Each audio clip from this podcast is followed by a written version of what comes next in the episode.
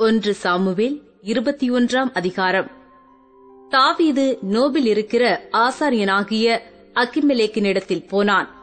அக்கிமெலேக்கு நடுக்கத்தோடே தாவீதுக்கு எதிர்கொண்டு போய் ஒருவரும் உம்மோடே கூட வராமல் நீர் ஒண்டியாய் வருகிறது என்ன என்று அவனைக் கேட்டான். தாவீது ஆசாரியனாகிய அக்கிமெலேக்கை பார்த்து ராஜா எனக்கு ஒரு காரியத்தை கட்டளையிட்டு நான் உன்னை அனுப்பின காரியமும் உனக்கு கட்டளையிட்டதும் இன்னதென்று ஒருவரும் அறியாதிருக்க வேண்டும் என்று என்னோடே சொன்னார். இந்த இடத்திற்கு வரவேண்டும் என்று சேவகருக்கு சொல்லி இருக்கிறேன் இப்போதும் உம்முடைய கையில் இருக்கிறது என்ன? ஐந்து அப்பமாகிலும் என்னவாகிலும் இருக்கிறதை என் கையிலே கொடும் என்றான்.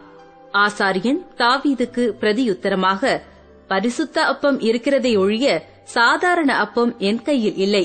வாலிபர் ஸ்திரீகளோட மாத்திரம் சேராதிருந்தால் கொடுப்பேன் என்றான். தாவீது ஆசாரியனுக்கு பிரதியுத்தரமாக நான் புறப்படுகிறதற்கு முன் நேற்றும் முந்தா நாளும் ஸ்திரீகள் எங்களுக்கு விளக்கமாயிருந்தார்கள். வாலிபருடைய அசம்பிகளும் சுத்தமாயிருக்கிறது. இன்றைய தினம் வேறே அப்பம் பாத்திரத்தில் பிரதிஷ்டை பண்ணப்பட்டதினால் இது சாதாரணமாயிற்றே என்றான்.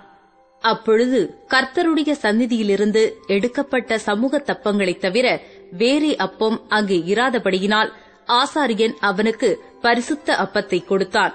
அவைகள் எடுக்கப்படுகிற நாளிலே அதற்கு பதிலாக சூடான அப்பம் வைக்கப்படும்.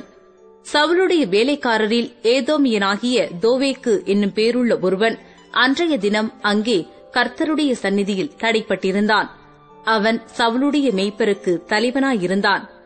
தாவீது அக்கிமெலேக்கை பார்த்து இங்கே உம்முடைய வசத்தில் ஒரு ஈட்டியானாலும் பட்டயமானாலும் இல்லையா? ராஜாவின் காரியம் அவசரமானபடியினால் என் பட்டயத்தையாகிலும் என் ஆயுதங்களையாகிலும் நான் எடுத்துக்கொண்டு வரவில்லை என்றான். அதற்கு ஆசாரியன் நீர் ஏலே பள்ளத்தாக்கிலே கொன்ற பெலிஸ்தனாகிய கோலியாத்தின் பட்டயம் இதோ ஏபுத்துக்கு பின்னாக ஒரு புடவையிலே சுருட்டி வைத்திருக்கிறது. அதை நீர் எடுக்க மனதானால் எடுத்துக்கொண்டு போம். அதுவே அல்லாமல் வேறொன்றும் இங்கே இல்லை என்றான். அப்பொழுது தாவீது அதற்கு நிகரில்லை. அதை எனக்கு தாரும் என்றான். அன்றைய தினம் தாவீது எழுந்து சவுலுக்கு தப்பியோடி காத்தின் ராஜாவாகிய ஆகீஸிடத்தில் போனான். ஆகீஸின் ஊழியக்காரர் அவனை பார்த்து தேசத்து ராஜாவாகிய தாவீது இவனல்லவோ? சவுல் கொன்றது ஆயிரம் தாவீது கொன்றது பதினாயிரம் என்று இவனை குறித்தல்லவோ ஆடல் பாடலோடு கொண்டாடினார்கள்? என்றார்கள்.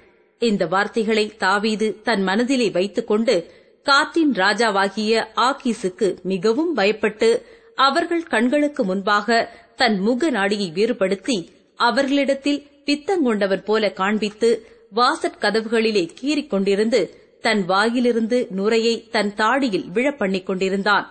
அப்பொழுது ஆகீஸ் தன் ஊழியக்காரரை நோக்கி இதோ இந்த மனுஷன் பித்தம் கொண்டவன் என்று காண்கிறீர்களே இவனை நீங்கள் என்னிடத்தில் கொண்டு வந்தது என்ன? எனக்கு முன்பாக பைத்திய சேஷ்டை செய்ய நீங்கள் இவனை கொண்டு வருகிறதற்கு பைத்தியக்காரர் எனக்கு குறைவாயிருக்கிறார்களோ? இவன் என் வீட்டிலே வரலாமா? என்றான்.